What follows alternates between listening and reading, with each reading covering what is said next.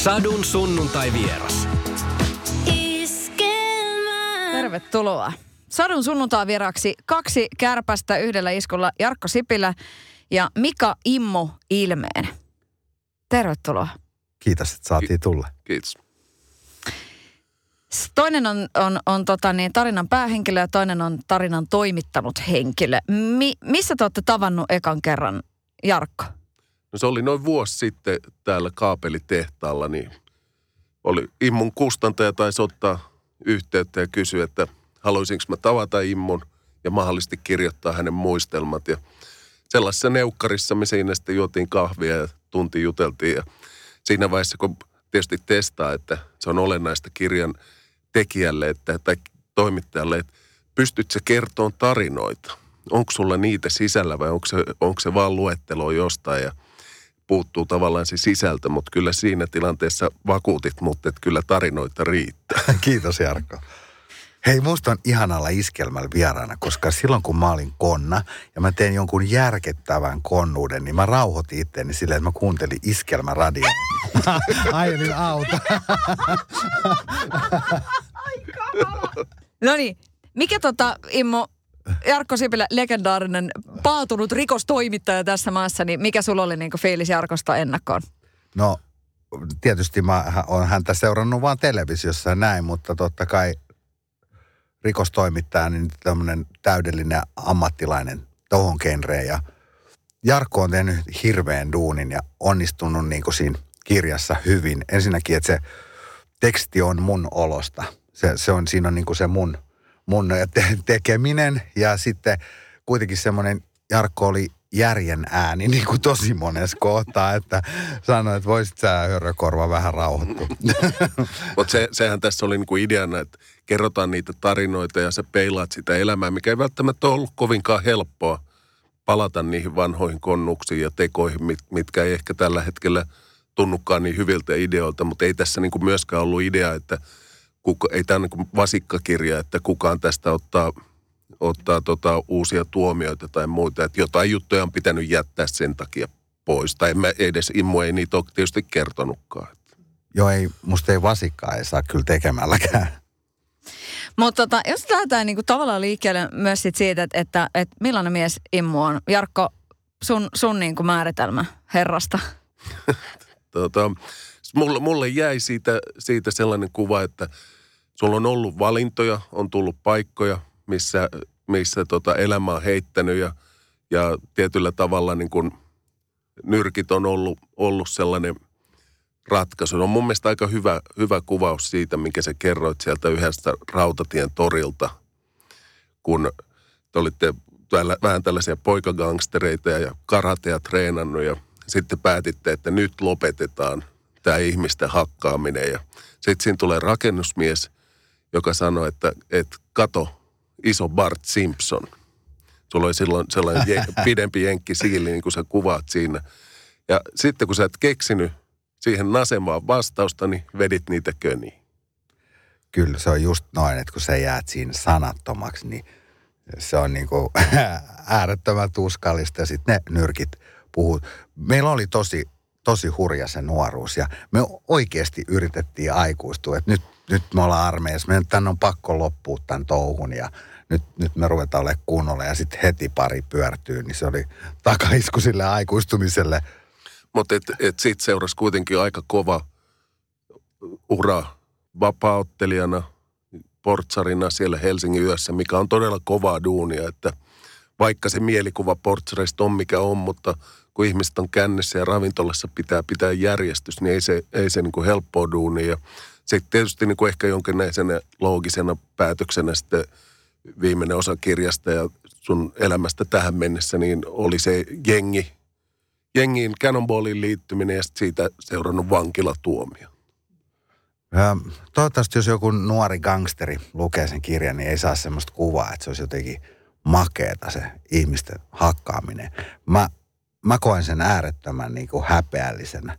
Just sen takia, että musta tuli sit urheilija ja äh, niin kuin, miten raukkamaista se on sit lyödä jotain naamaa, mikä ei ole mitään reenannut. Eihän sillä ole mitään mahdollisuuksia. Niin sen takia mä en ole niistä sillä ylpeänä puhunut, mutta sitten se ei olisi myöskään rehtiä ollut jättää ne veke siitä kirjasta. Et Yrittää musta kaunistella niin, jotain. juuri näin. Se, on- se on mun mielestä niin kuin tämän kirjan, jos se nyt voi sanoa ansioksi, niin se antaa aika rehellisen kuvan siitä, mikä, mitä immu on.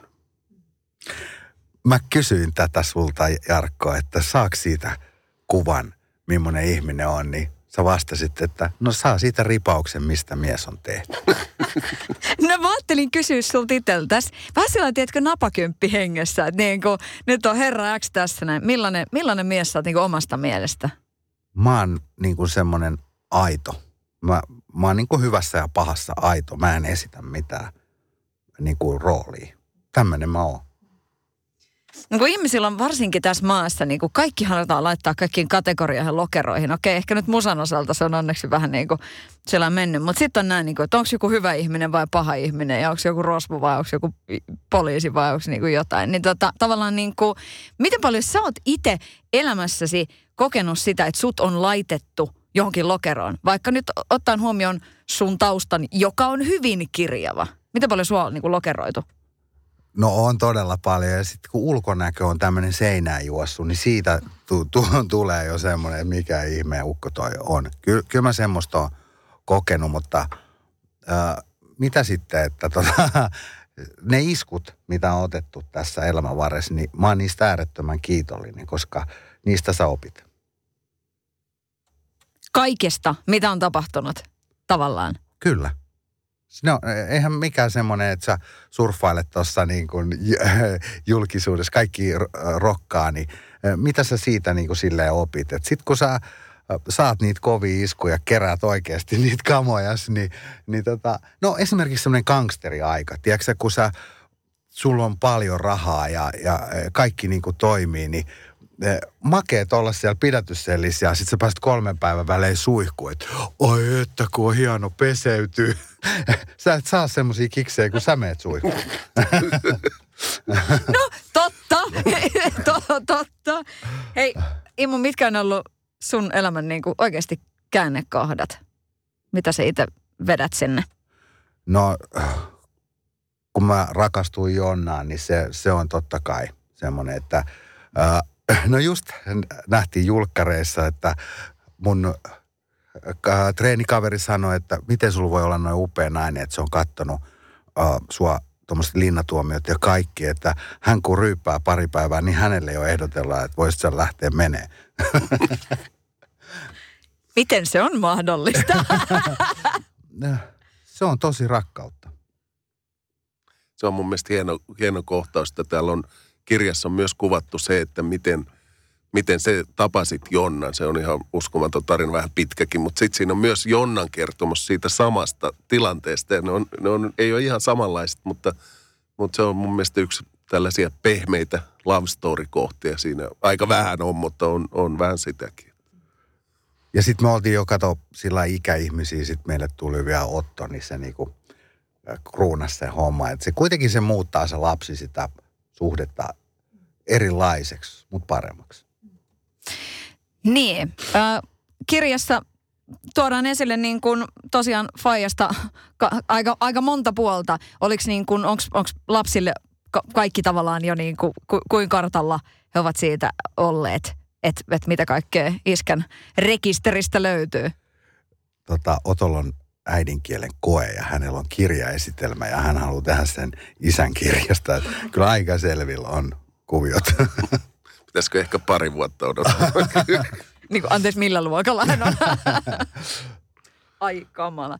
Mutta tota, mitä, mitä isyys, isyys sulle merkitsee? Siis se, että, että tota, sä aika niin kuin nuorena koijarinakin tulit ekan kerran isäksi. Mitä se silloin oli ja nyt sitten kun sä mietit isyyttä niin kuin tässä, tässä kohtaa syksy 2019? kyllä mä oon kiitollinen molemmista pojista, että niin kuin mä kirjas kuvailinkin, että se, se Samu kun syntyi, niin siinä tulee niitä katkeriikin ajatuksia, kun sä oot just 20 vuotta täyttänyt, että noin lähtee nyt bilettää. Mä en lähde bilettää, kun mä oon tämän lapsen kanssa. Mutta Samu on ollut mun pelastus, koska mä olisin ollut linnassa silloin jo parikymppisenä. Ja tota, no Otto nyt kun hän on nuori, niin hän saa tietysti kaiken huomioon, kun hän on pieni poika vielä. Mutta yhtä rakkaita poikia ne on molemmat. Me ollaan hirmu semmoinen tiivis perhe. Mä oon, mä oon Otonkaan päivittäin mun vanhemmilla syömässä ja sitten me lähdetään siitä tekemään läksyjä ja me ollaan niinku semmoinen tiivis porukka, ei me tarvita ketään muita. Jarkko, paatuneena rikostoimittajana, niin, niin tota, kuin, niin kuin poikkeuksellista on, että tämä kaveri seisoo tässä ja kertoo, kertoo tämmöisiä juttuja. Niin kuin tavallaan, että on, onko hän niin kuin jotenkin, onko tässä jotain ainutlaatuisuutta tavallaan Immun tarinassa ja sitten siinä, että, että hän, hän on niin kuin löytänyt oikeasti uuden kutosvaihteen elämässään? No sehän on hienoa, että, että on niin kuin päättänyt lopettaa niiden rikosten tekemisen ja tavallaan pystyy miettimään niitä asioita nyt niin kuin uudella perspektiivillä ja kertoo niitä ihmisille. Ehkä, ehkä lukijatkin sitten oppii, että, että sen kun säkin sanoit, että siinä gangsterielämässä ei ole hirveästi niin kuin aiheita tällaiseen viehättävään menestystarinaan, vaan enemmän se on sitä kovaa selviytymistä, mitä, mitä se rikollisen elämä Suomessa on. Mutta mun mielestä se on hienoa, että Immo on pystynyt kertomaan tämän tarinan ja saatu tehtyä tällainen kirja, joka ehkä sitten jollekin voi toimia, herättää jopa ajatuksia, että ehkä mun ei kannata tuonne rosvomaailmaan mennä. Sitten kun on kokenut sen kaiken, tiedätkö, että ei ole mitään semmoista hienoa koodistoa, mitä me kunnioitettaisiin me rikolliset, vaan se on ihan karmeet rottailu ja vasikointia ja selkää puukotusta. Semmoista, niin kun sen, sen on kokenut kaiken, niin se on niin kuin nähty se juttu. Ei siinä ole mitään semmoista, mitä pitäisi glorifioida tai jotenkin näin. Tota on yritetty siinä, siinä myös siinä rosvousuudessa kertoa ja se on mun mielestä myös hienoa ja ne niin kuin aika aidosti sä tunnustat niitä – tunteita, mitä silloin oli, kun sä nousit vapaaottelukehään, että tuossa et kirjassa et yritä esittää mitään kovista, että et sitten mä vaan hakkasin ne, vaan siellä tulee aidosti myös ne pelot ja tunteet, että miten se jännitti ja, ja miten ehkä, en nyt ehkä polvet ihan tutissa, mutta ei paljon puuttunut siitä.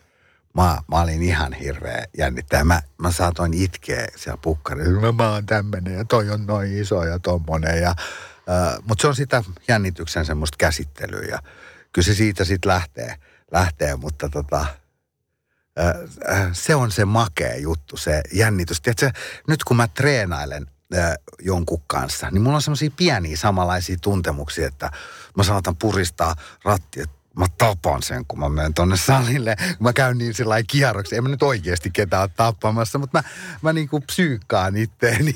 Ja se on vaan sellaista urosten välistä nahistelua. Päinvastoin ne on mulle rakkaita ystäviä. Öm, mikä tota rooli sillä urheilulla on ollut? Onko siinä ollut joku, joku pelastava tekijä sun, sun elämässä?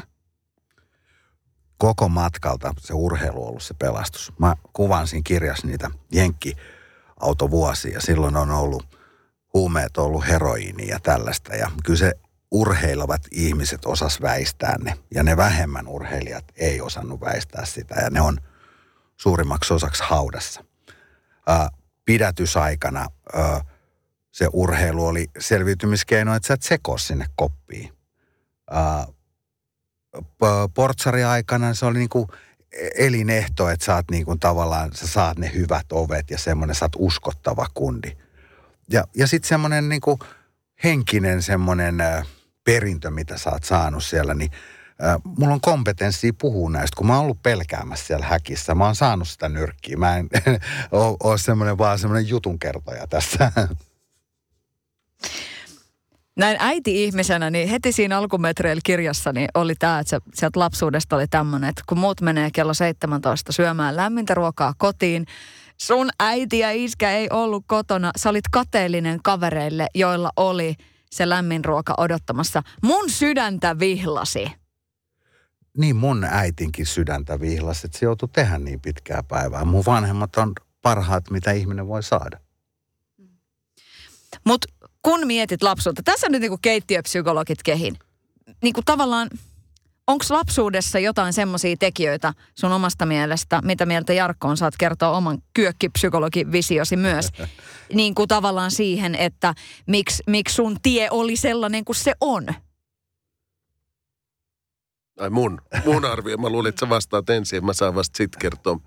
Tässä voisi, tämä on vähän pidempi juttu, mutta, mutta kerrotaan silti, että jos luette Janne Ranisen kirjaa, mikä on, on siis tuomittu kahdestakin murhasta vuosien mittaan istuu, istuu pitkää elinkautista edelleen, niin se alkaa sellaista niin kuin koulussa koetusta vääryydestä. Että hän oli Ruotsissa koulussa ja sitten piti tehdä luokkaretki tällaiseen meri, Ruotsin merivoimien tukikohtaan. Mutta hän ei sinne päässyt, koska hän oli suomalainen ja rupesi tuntea sellaista ulkopuolisuutta. No sitten katsotaan Marko Lönkvistin kirja, joka oli sun jengikavereita silloin Cannonball-aikana. Ja, ja hän kertoo kirjassaan sellaisen tarinan, että hän oli nahistellut koulun pihalla jonkun kanssa ja piti tehdä luokkaretki tonne Fatserilaan. Ja Lönkvist sitten sen nahistelun takia – kiellettiin, että hän ei saa osallistua siihen luokkaretkeen, mikä johti siihen, että hän varasti ne rahat, joita oli kerätty siihen luokkaretken bussiin ja muihin. Niin, niin noin keittiöpsykologina mä olin jää, jäätävän tyytyväinen, että sulle ei ollut mitään luokkaretkitarinaa tässä taustalla. Se, se olisi vielä puuttunut, että olisi, olisi ollut tällainen. Mä, mä en koe olevani mikään niin väkivaltainen psykologi. Mä oon kohta 50-vuotias, me ollaan niinku semmoista ajanjaksoa ollut, että me oltiin semmoisia oman aikamme puukkojunkkareet. Mä eltiin niillä jenkkiautoilla ja sitten jengi sai pannuun ja se oli, se oli semmoista. Ää, jengihommat on sitten taas vähän toisenlaista, että siellä on täysin vahvimmalla laki. Jo, jos sä haluat olla siellä kurko, niin sun on syytä olla sitä aika ärjy. Et se, se on niinku semmoista erilaista asiaa. Mutta onhan sullakin se koulutarina siellä kuitenkin olemassa, että kun – muistellaan sitä kirjan alkupuolta, niin sä oot, sä oot syönyt sitä isoisän sikaa ja vähän pulleen poika silloin ja sit sä oot koulussa ja, ja joku tokaluokkalainen vai kolmasluokkalainen rupeaa kiusaamaan sua ja se johtaa siihen tappelutilanteeseen, missä sitten, oliko se vasen heijari puhuu. Hirveä tuuri kävi, lefa pyörtyi, mutta eka meni ohi. Niin, mutta siinä on kuitenkin niin koulutappelusta ja tällaista niin orastavasta kiusaamisesta kuitenkin ollut siellä, siellä taustalla ja sen jälkeen sä olit sitten se koulun nyrkkisankari. Niin mä olin tosi iso kokonen. Mun pituuskasvukin oli semmoinen, että mä olin siihen päätä pidempi muita, niin sitten semmoinen niin kuin korsto haettiin aina mestoille ja niin kuin sitten muut kasvoi saman kokoiseksi, mutta sitten mulla alkoi olla jo sitä karatehommaa, niin se tuli sitä kautta. Onko tullut kutsua luokkakokoukseen?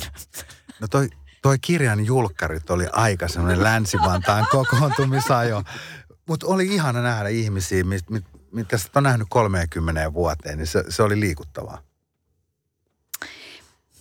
Tota, miltä se susta tuntuu? Niin kun tosiaan niin, niin kaiken, kaiken tämän niin kun jälkeen, niin sit sä sanot, että, että on, että on tämmöinen niin lämminhenkinen kokoontuminen. Että siellä on niin tyyppejä sun menneisyydestä, että, että sä et varmaan niin kuin, sulla olisi varmaan ehkä tavallaan olisiko jotain anteeksi pyydeltävää ehkä tai jotain niin kuin tällaista näin, että se, että, että mitä se touhu on ollut silloin. Niin nyt on täs, tässä on niin kuin tilanne, että, että sulla on tämmöinen lämminhenkinen kokoontuminen ihmisten kanssa sitten kaikkien näiden vuosien, kaikkien näiden episodien jälkeen, missä, niin kuin, missä liemissä sutkin on keitetty. No se, se oli liikuttavaa, että tuli niin paljon porukkaa paikalle. Mä oon niin kuin otettu siitä, mutta totta kai kun sä et ole nähnyt 30 vuoteen, niin siinä olisi vaikka mitä – tarinaa ja muuta, mitä, mutta kuitenkin sulle joku muutama sekunti aikaa halata ja sit sä ää, vedät niitä omistuskirjoituksia. Se on semmoista hässäkkää. Mulla ei ole kokemusta näistä elämänkertakirjoista, kun tämä on tämä ensimmäinen, mutta tota, ne oli kiva nähdä ja sitten, että he kuitenkin raivaa siihen kalenterin tilaa ja tulee paikalle arkiiltana, niin se oli tosi makeeta. No me ollaan sun kanssa tutustuttu, kun sä tulit Bauer Medialle. Mä ikiuisesti muistan sen sähköpostin, kun tuli sillä ylemmältä taholta, että nyt on tämmöinen tilanne, että tulee koevapaudesta kaveri tänne niin kuin vähän tsekkaamaan, että mikä on mediatalon meininki. Että jos jollain on sitä jotain vastaan, niin, niin puhukoon nyt.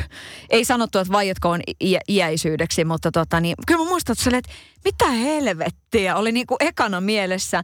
Mutta sitten kun sä tulit tänne, siis sanotaan niin pöytäkirjassa niin mainitaan myös se, että ei kellään ollut tavalla, ei kuko, kukaan kyseenalaistanut tätä. Niin sä tulit tänne ja se jotenkin niin kuin aika komeasti istahdet.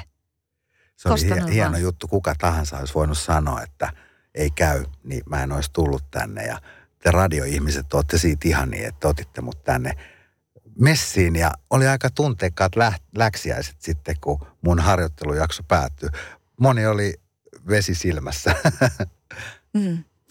Ja tota, sit sä rupesit nyrkkeilytreenejä vetää meille. Et tavallaan niin kuin, nyt jos tota, sit siinä vaiheessa, jos meikäläisen elämästä tehdään joku elokuva, niin sä oot se, joka niin kuin opetti mut tappelee.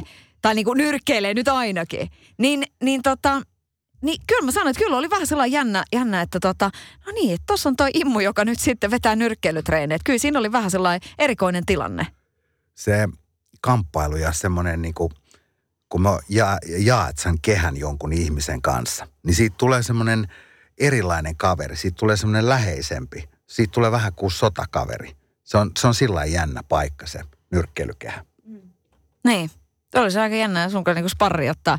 Mutta tota niin, Kumpi voitti? niin. Mutta mut siis muahan tota, nauratti silloin, kun mä nyt tota, tuolla niinku 2000-luvun alussa sellainen Helsingin yössä niinku, tai 90-luvulla niinku, tuolla yössä ollut. Mutta siellä oli kyllä mainittu pari firman työntekijääkin, että nimiltä oikein ketkä, ketkä oli ollut liian humalassa. että mua nauratti. Joo, su- suurin pamppu on estetty. Sitä me na- naurattiinkin Tenkasen kanssa. Nyt hän saa päättää, että tuut sä sieltä vankilasta ulos vai et. Mikä merkitys on tota, sillä, että niin kuin tavallaan, et siis se, että kun sä tulit, tulit linnasta ja koevapaa, siis että sä näet niin kuin moderneja puhelimia ja, ja tietokoneita ja muuta, niin millainen se hetki oli? Kuin, kuin outoa? No se oli todella outoa ja se, mä häpesin sitä hirveästi, kun mä en osaa niitä asioita ja sitten mä tiedostan, että mä kysyn samoja asioita. Ja niin kuin mä oon kirjassa kuvannutkin, tai kantelen sitä läppäriä ja kyselen niin kuin samoja asioita eri ihmisiltä, että mä vaikuttaisi niin tyhmältä. Totta kai se on niin kuin semmoinen, semmoinen vaikeakin asia, mutta se oli äärettömän tärkeää, että mä oon tässä heti teidän ihmisten parissa. Kato, kun sua pidetään siellä viisi vuotta siellä kopissa, niin sä rupeat tykkää siitä. Se on ihan ok olla ihan itekseen. Niin sit se voi jäädä päälle siviilissä, että mä jäänkin tänne peitoalle vaan pyörimään, että mä en halua kohtaa ihmisiä. Niin sen takia, että sä, sut repästään heti sinne ihmisten pariin, se oli tärkeää. Millainen riski sulla oli, että sä olisit sen linnatuomion jälkeen, eli puhutaan nyt vu- vuoden takaista asioista suurin piirtein, niin sä olisit palannut rikollisuutta. No mulle se jengihomma oli ohi ennen kuin mä sain tuo. Mutta jonkinnäköisen muuhun. Eihän siihen rikoksiin tarvita sitä jengiä. No ei, ei mulla, kyllä se on niin kuin nähty. Ne, näitä ei voi tässä niin kuin avaa, minkä, minkä tyyppistä se on, mutta tota, äh, sulla pitäisi olla sitten joku uskottavuus semmoinen, että miksi sulle pitää hoitaa rahat. Äh, että et tavallaan äh, semmoinen katoo myös se jengiläisyyden kautta.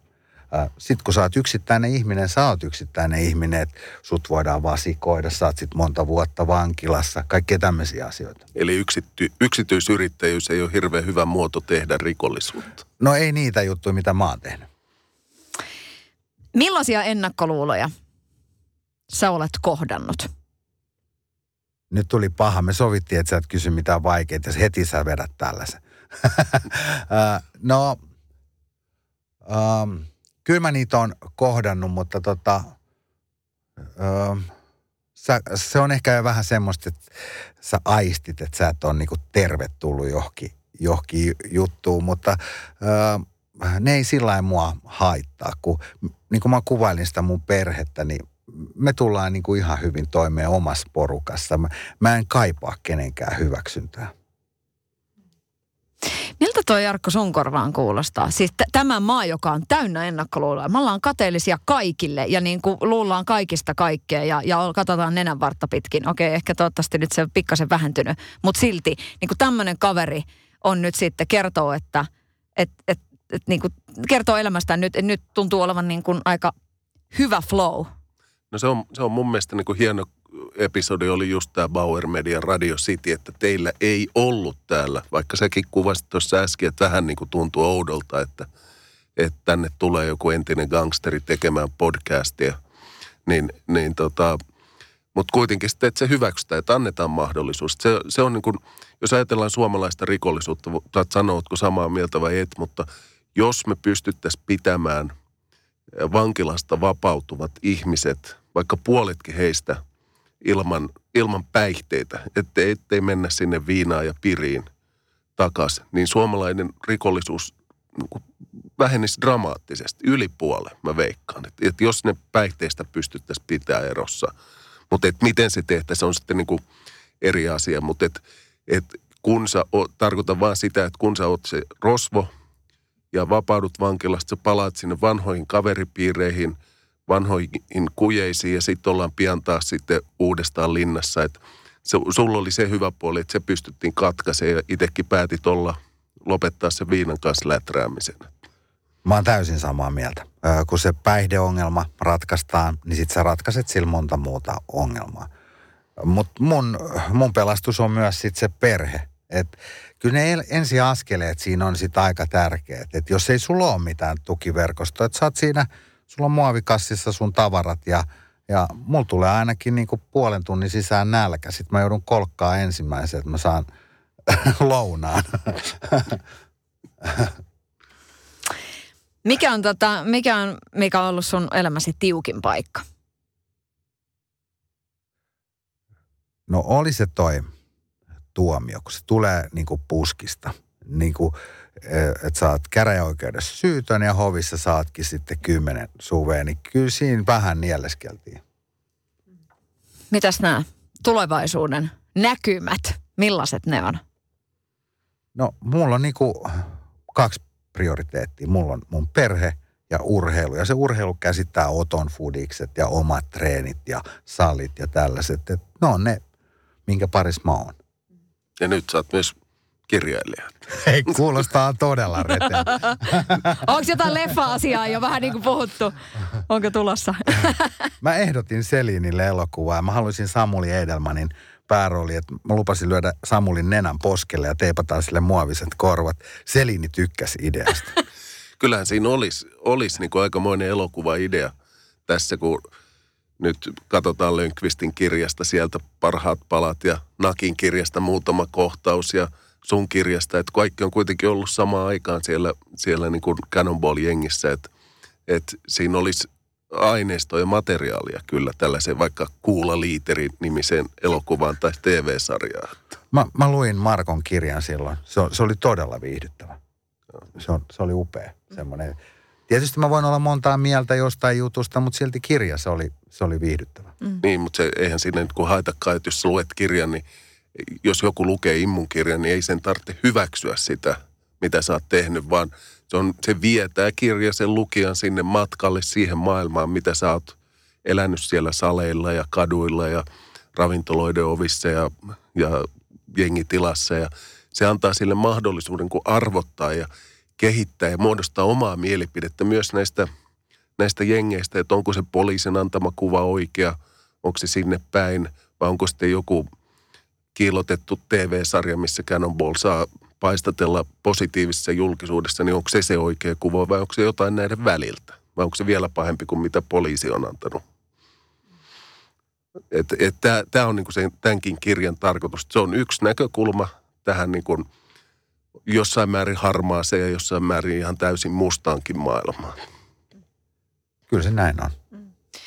Mitäs Jarkko, kun tuossa niin kuin off-airissa puhuit, että Takamäki-kirjaa tässä niin kuin työstetään, niin onko siellä joku immu-tyyppinen ratkaisu? Olisiko joku hahmon paikka? No voisin siinä ollakin sellainen joku. Ja, Jarko, dekkaristi tota elävästä elämästä esimerkki. Kuka Takamäki on? Ai Takamäki. No siinä, se on tota, monet on niin kuin pohtinut, että onko se Kari Tolvanen tai Juha Rautaheimo tai Tero Haapala näitä, näitä poliiseja, mutta se on ehkä yhdistelmä kaikista, mutta siinä on sellaista niin kuin, se mitä mä eniten hakenut, että se, sen niin kuin ajatusmaailma ja sen puheet olisi sitä poliisimaailmaa, mitä nämä oikeat poliisit on. Että sillä ei niin kuin suoraa esikuvaa ole, mutta sieltä se, se koostuu se, se takamäen hahmo. Ja kyllähän se nyt oli siellä sun julkkareissa nyt se tilanne, että, että niin kuin seuraaviin takamäkiin tuli gangsteri pankki täyteen taas, kun katsoi sitä porukkaa. no niin, tässä on sulle ta- takamäki kirjaan Rosvo ja yksi toimittaja. voidaan, voidaan antaa suostumukset. Kyllä. Hei, kiitos. Sadun sunnuntai vieras myös Radio Playssä. Kuuntele silloin kuin haluat. Radioplay.fi